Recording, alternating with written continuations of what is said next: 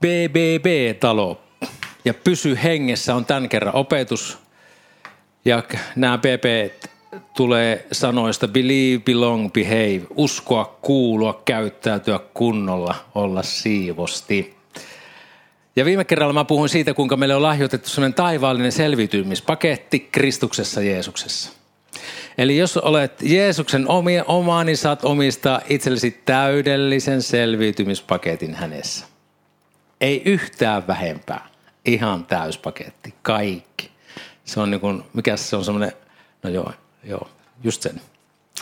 Ja tota, eli omista itsellesi uskon kautta se paketti. Uskon se käsivarsi, millä sä saat se ottaa vastaan. Älä odota jotain tunnetta, vaan turvaa Jumalan sana ilmoitukseen. No tämän opetuksen nimi se on Pysy hengessä. Pitäisikö sanoa pysy hengissä? Ei kun pysy hengessä. Isolla hoolla. Äh, tässä nyt viime perjantaina.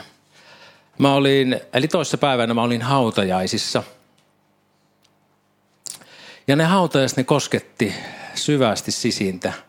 Lähinnä sen takia, kun mitä mä kuulin siitä henkilöstä, joka haudattiin.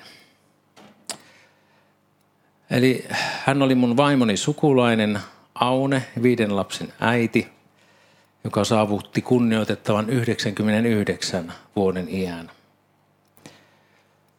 Hänestä varmasti voi sanoa, että hän kuoli elämästä kyllänsä saaneena.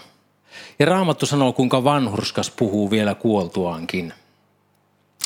Ja hänessä hänessä toteutui selkeästi se sana. Sillä hautajassa oli yksistään lapsia, lastenlapsia ja lasten lastenlapsia puolisoineen semmoinen vajaa 60. Sitten oli lisäksi muuta saattoväkeä ja sukulaisia ja tuttavia. Siellä oli jopa semmoinen mies, joka oli lapsena ollut hänen hoidossaan. Hän oli nyt arviolta 60-vuotias mies puolisonsa kanssa se, mikä todistus siitä Aune elämästä oli, oli se, että hän palveli, hän piti huolta, hän rakasti ja hän rukoili. Hän oli selkeästi jättänyt semmoisen lähtemättömän jäljen todella monen ihmisen sydämeen. He siis siellä kertoivat Aunesta ihan omin sanoin. Hänen elämänsä kantoi tosi hyvää hedelmää. Ja ajattelin, että vielä hoivakodissakin, hän oli kai vajaan vuoden hoivakodissa vielä viimeisinä aikoinaan, ja sielläkin hän kosketti niiden hoitajiensa sydämiä. Eli nämä saattohoitajat oli kaivata ja itkiä jättänyt hänelle jäähyväisiä. Hän ei ollut suurten ihmisjoukkojen edessä puhuja. Mutta kuitenkin hänen elämänsä oli jättänyt todistuksen suureen ihmisjoukkoon. Ja hänen elämänsä toi ilmi Kristuksen tuntemisen tuoksua. Sen, mitä kuulin hänestä siinä juhlassa, niin se näkyy sillä lailla hänen tavassaan kohdata ihmisiä rakastaen ja arvostaen yhteiskuntataustasta – titteleistä niihin katsomatta. Oli sitten herra tai narri tai köyhä tai rikas. Ja hänen paljon käyttämänsä ilmaisu kohdatessa ihmisiä oli se, sano heille, että olet rakas. Mä tulkitsen siitä lasten, lasten, lasten, lasten, lasten, lasten ja tuttavien antaman todistuksen perusteella, että Aune elä, hänen elämässä oli Pyhä henki, hän eli pyhässä hengessä, hän pysyi hengessä. Jumalan rakkaus oli vuodatettu hänen sydämensä pyhän kautta, joka hänelle oli annettu. No mikä oli sitten Aunen hengessä pysymisen salaisuus? Poika kertoi, kuinka hänen yöpöytänsä laatikossa oli ollut semmoinen rukouslappu, missä oli sitten tavallaan ne ihmiset ja ne asiat, joiden puolesta hän ilmeisimmin oli rukoillut. Mutta joka tapauksessa siinä oli ne lapset ja perhe ja seurakunta ja ystävät. Mutta Raamattu antaa meille tietysti, tai antaa vastauksia siihen, siihen hengessä elämiseen ja pysymiseen. Johannes Kastaja saarnasi siitä, kuinka hän kastaa vedellä parannuksen ja kuinka Jeesus tulee hänen jälkeensä. Ja hän sitten kastaa pyhällä hengellä ja tulella. Eli Jeesus kastaa pyhällä hengellä ja tulella. Ja sitä Jeesus tekee edelleen. Jeesus kastaa pyhällä hengellä ja tulella, myös tänä päivänä. Pari viikkoa mä sitten kerroin, kuinka mä koin itse semmoisen pyhän hengen täyteiden. Ja sitä voisi kuvata myös niin, että minut upotettiin pyhän henkeen. Se niin kuin ihan totaalisesti semmoisen ikään kuin altaaseen. Kastettiin pyhän henkeen. Ja se oli Jeesuksen työtä minussa. Ja niin kuin kerroin, niin olin jalat tukevasti ilmassa seuraavat kaksi viikkoa. Ja silloin mä ajattelin, että tämä tunne ja tämä kokemus, mun on yritettävä säilyttää nyt. Jos vain suinkin mahdollista. No arvatkaa se, miten sinne kävi. Mä luulin, että oikein toimimalla minä pystyn nyt säilyttämään tämän tunteen, mitä mä koin siinä hengellä täyttymisen yhteydessä. Ei olisi voinut pahemmin mennä pieleen. Eli mä vedin vesiperän oikein kunnolla ja monta kertaa. Eli siinä suhteessa mä en ollut juurtunut Jumalan sana.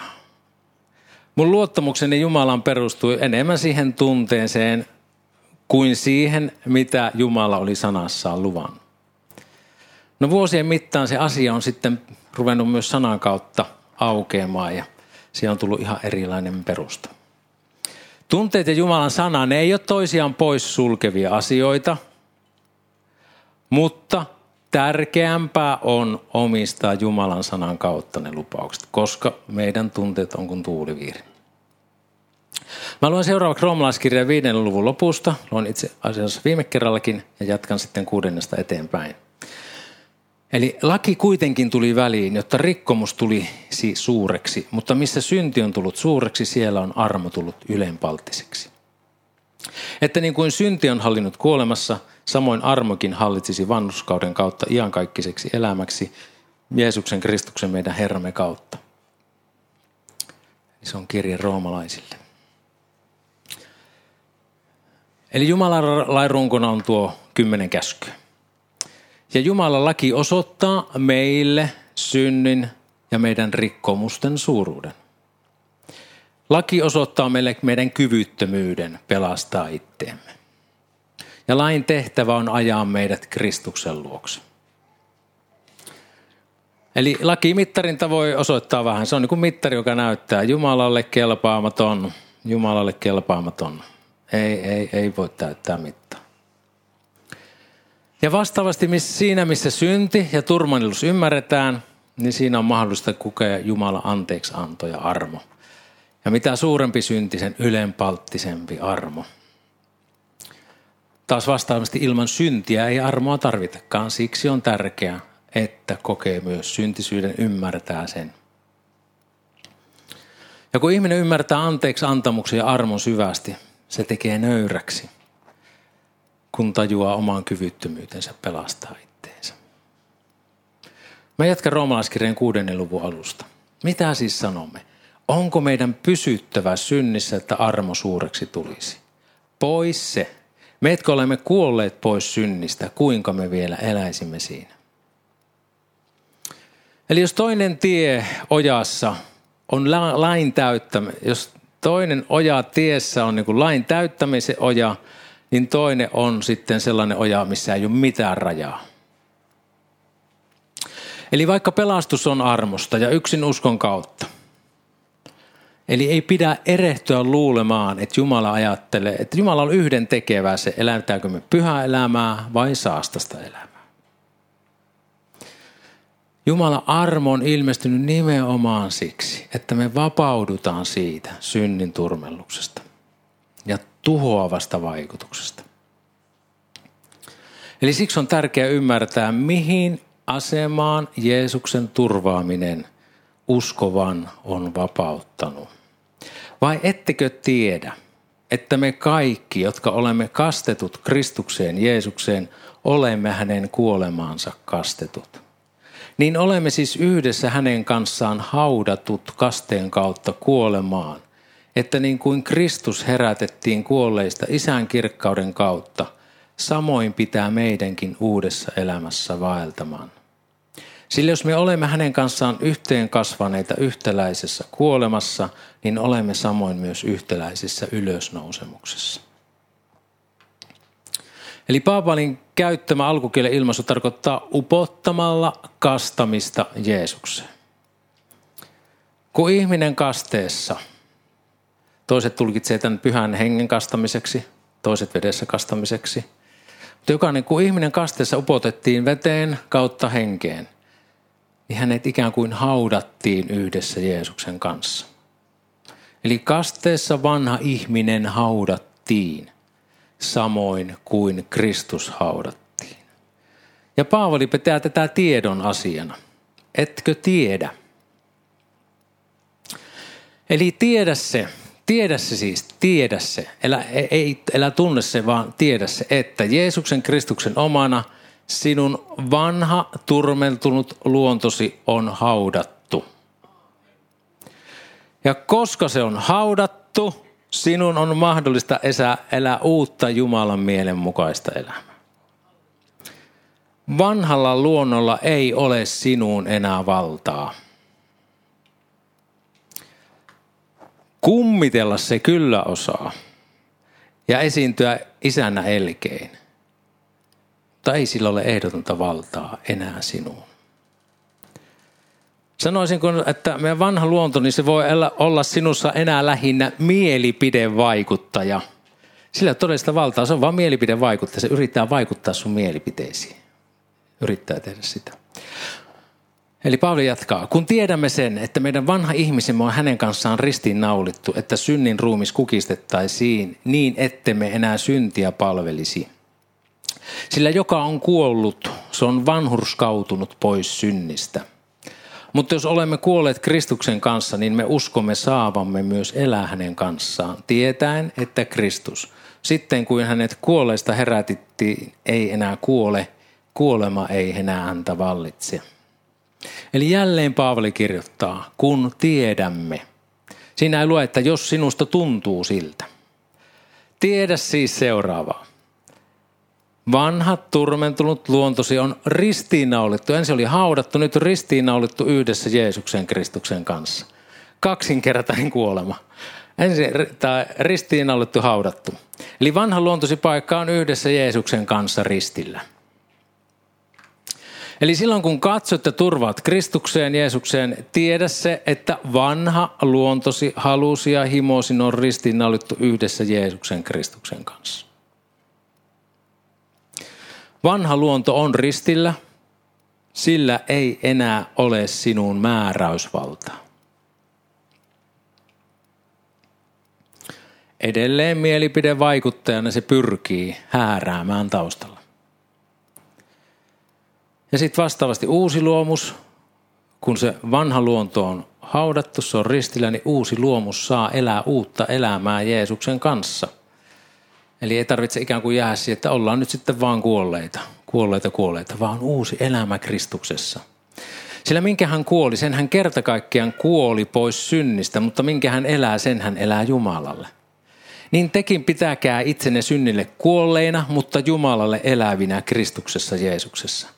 Älköön siis synti hallitko teidän kuolevaisessa ruumiissanne niin, että olette kuuliaiset sen himoille älkääkä antako jäseniänne vääryyden aseeksi synnille, vaan antakaa itsenne kuolleista eläviksi tulleina Jumalalle ja jäsenenne vanhurskauden aseeksi Jumalalle. Eli Jeesus jo kuoli. Jeesus jo vapautti us häneen uskovan synniorjuudesta. Eli kun me tiedämme, kun tiedän, että minut on yhdessä Jeesuksen kanssa ristiinnaulittu, kun tiedän, että minut on haudattu kuolemaan. Kun tiedän, että saan elää uutta elämää Jeesuksessa.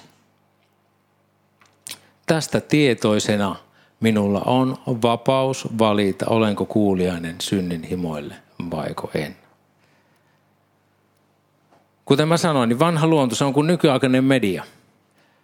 Se syytää koko ajan vääriä arvoja, että me elettäisiin sen mukaan. Kuitenkin meidän ei enää tarvitse elää vanhan luonnon mukaan. Me voidaan sanoa vanhan luonnon valheille, ei, kiitos ei. Me voidaan sanoa meidän lihamme himoille, kiitos ei. Miksi? Koska Jeesus Kristus elää ja vaikuttaa sinussa ja minussa silloin, kun me uskotaan häneen. No seuraavassa luvussa seitsemän on tuttuja jakeita. Sillä minä tiedän, ettei minussa, se on minun lihassani, asu mitään hyvää. Tahto minulla kyllä on, mutta voimaa hyvän, hyvän toteuttamiseen ei. Sillä sitä hyvää, mitä minä tahdon, minä en tee, vaan sitä pahaa, mitä en tahdon, minä teen. Jos minä siis teen sitä, mitä en tahdon, niin sen tekijä en enää ole minä, vaan synti, joka minussa asuu. Niin huomaan siis itsessäni minä, joka tahdon hyvää tehdä sen lain, että paha riippuu minussa kiinni. Sillä sisällisen ihmiseni puolesta minä ilolla yhdyn Jumalan lakiin, mutta jäsenissäni minä näen toisen lain, joka sotii minun mielen lakia vastaan ja pitää minut vangittuna synnin laissa, joka minun jäsenissäni on. Minä viheliäinen ihminen, kuka pelastaa minut tästä kuoleman ruumista?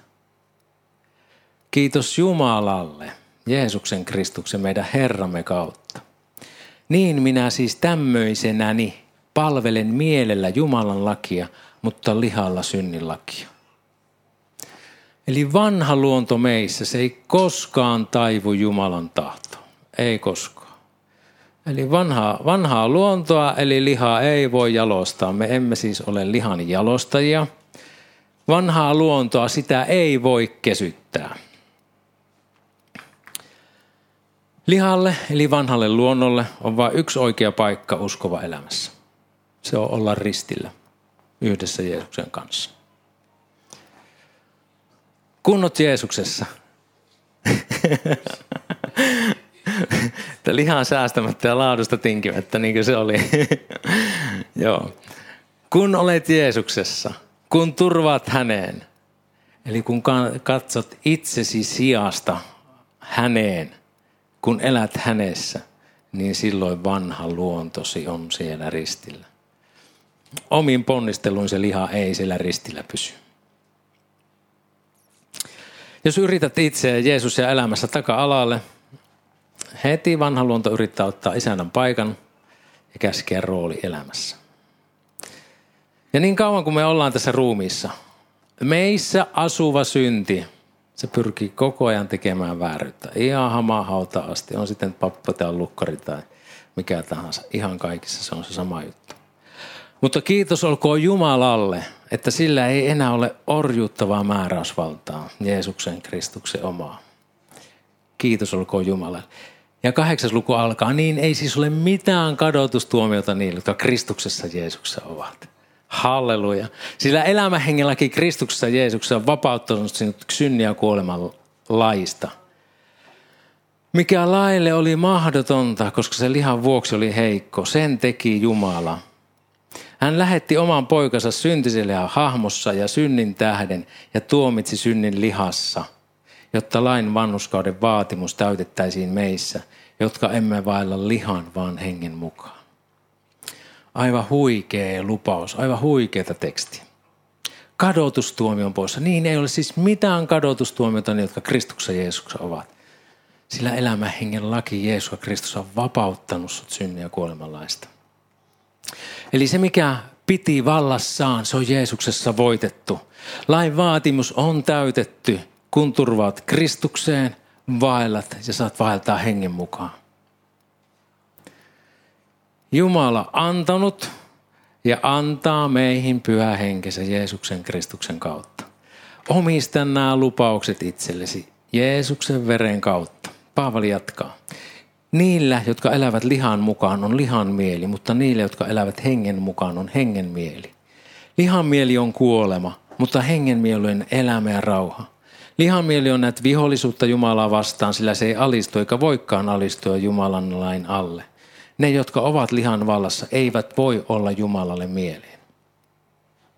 Eli Paavali puhuu vanhaan luonnon mukaan, lihan mukaan elämisestä. Vanhan luonnon mukaan eläminen, se johtaa kuolemaan ja hengen mieli johtaa elämää ja rauhaa.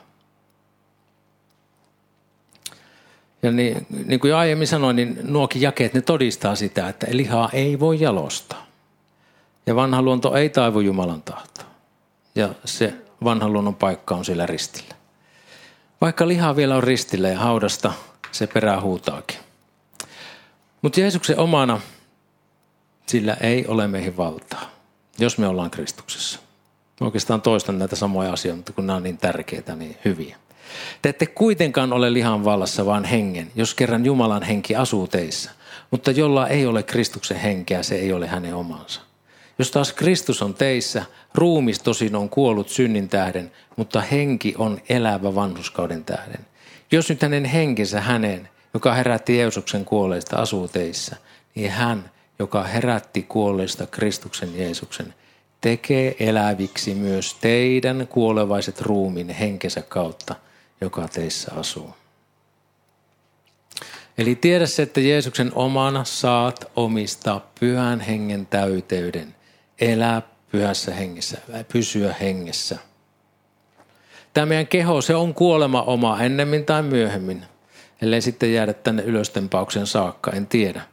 Paavalikin otti, että Jeesus tulee hänen eliaikanaan. Tovi tässä on vierähtänyt, mutta en tiedä, jos se meille tärppäisi nyt. Äh, mutta kuitenkin Jumala tekee eläväksi tämän meidän kuolemaan tuomitun kehommekin ylös nousemuksessa. Mutta tässä ajassa me voidaan jo palvella Herraa tällä kuolemaan tuomitulla rapistumaan tuomitulla keholla. Eli meidän ei pidä elää lihan mukaan, vaan hengen mukaan.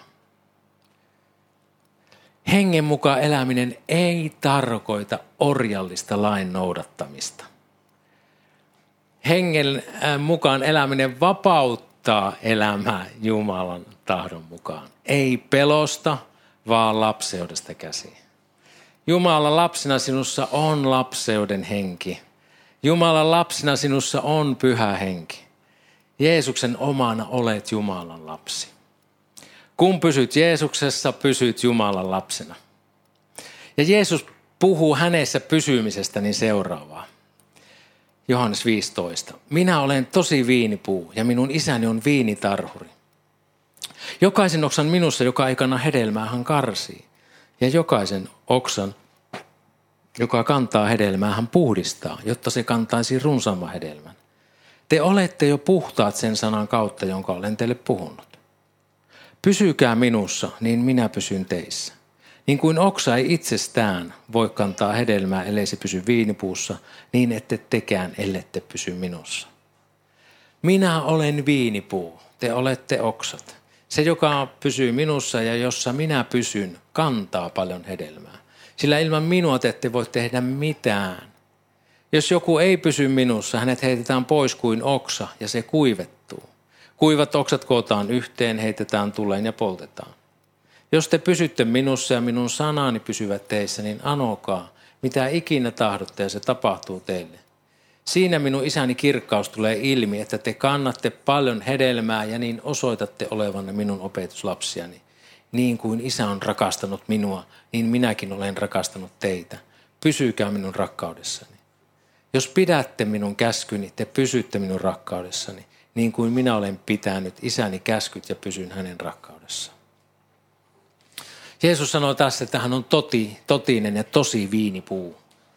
Ja näin hän ilmaisee jumaluutensa. Jeesuksessa täyttyi se, mitä Israelin kansa ei voinut täyttää, ei pystynyt täyttämään. Eli Israelin kansa ei täyttänyt valittuna kansana sitä Jumalan antamaa tehtävää, mikä hän heille a- a- aivoitteli. Eli kertoa hänestä muille kansoille. Mutta Jeesus täytti tuon tehtävän. Ja hän ilmoitti isän tälle maailmalle ja Israelin kansalle lähimmille opetuslapsilleen. Ja hän sai aikaa ikuisen sovituksen ja sovinnon. Jeesuksessa jokainen ihminen voi olla osallinen Jumalan täyteydestä. Jeesuksen omana voi olla osallinen siitä viinipuun rungon annista. Siis viiniköynnös, ei se oikeastaan mikään puu ole, mutta se on köynnös, viiniköynnös. Ja se on siitä ihmeellinen, että se ylläpitää satoja siitä haarautuvia haaroja. Pitkä, pitkä se runko siinä, se pieni alkurunko. Sitten siinä on niitä satoja oksia ja siellä voi olla niitä satoja taas tuhansia viinirypäleitä. Vaikka ne haarat ulottuisi kauaksi kymmenien metrien päähän, niin siellä se pieni oksa, sitten sitä rungosta haarautuva oksa, se kantaa hedelmää. Vaikka se on kuinka kaukana sieltä juuresta. Me voidaan ihan, ihan selkeästi sielun silmikin nähdä ajatella, että no kun se oksa katkaistaan pois irti sitä rungosta, niin ei se voi kantaa mitään hedelmää. Ei sitä tule yhtään mitään. Se mitättömän näköinen ohut oksa, se ei voi tuottaa itsestään mitään hedelmää. Mutta sitten taas vastaavasti, kun se on siinä rungossa, sitten se tuottaa sen hedelmän. Ihan huikeeta. Ja monta kertaa oman painonsa verran se kantaa sitä hedelmää. Eli paljon enemmän kuin siinä on, siinä ei ole itsessään mistä se tuottaa, mutta sitä vaan tulee, sitä rungosta virtaa. Mä aikana kun mä kuulin tämän, tämän opetuksen, se voi ettää, se vapautti ihan mielettömästi. Hirveä yritys oli ollut päällä ja sitten tajusi, että hetkinen, voi tarvi olla kuin se oksan pätkä siinä välissä. Ja se Jumalan pyhänkin voima virtaa mun kautta ja mä saan kantaa hedelmää. Ja niin se on, se on meille tänä päivänä, meille jokaiselle, tässä ja nyt.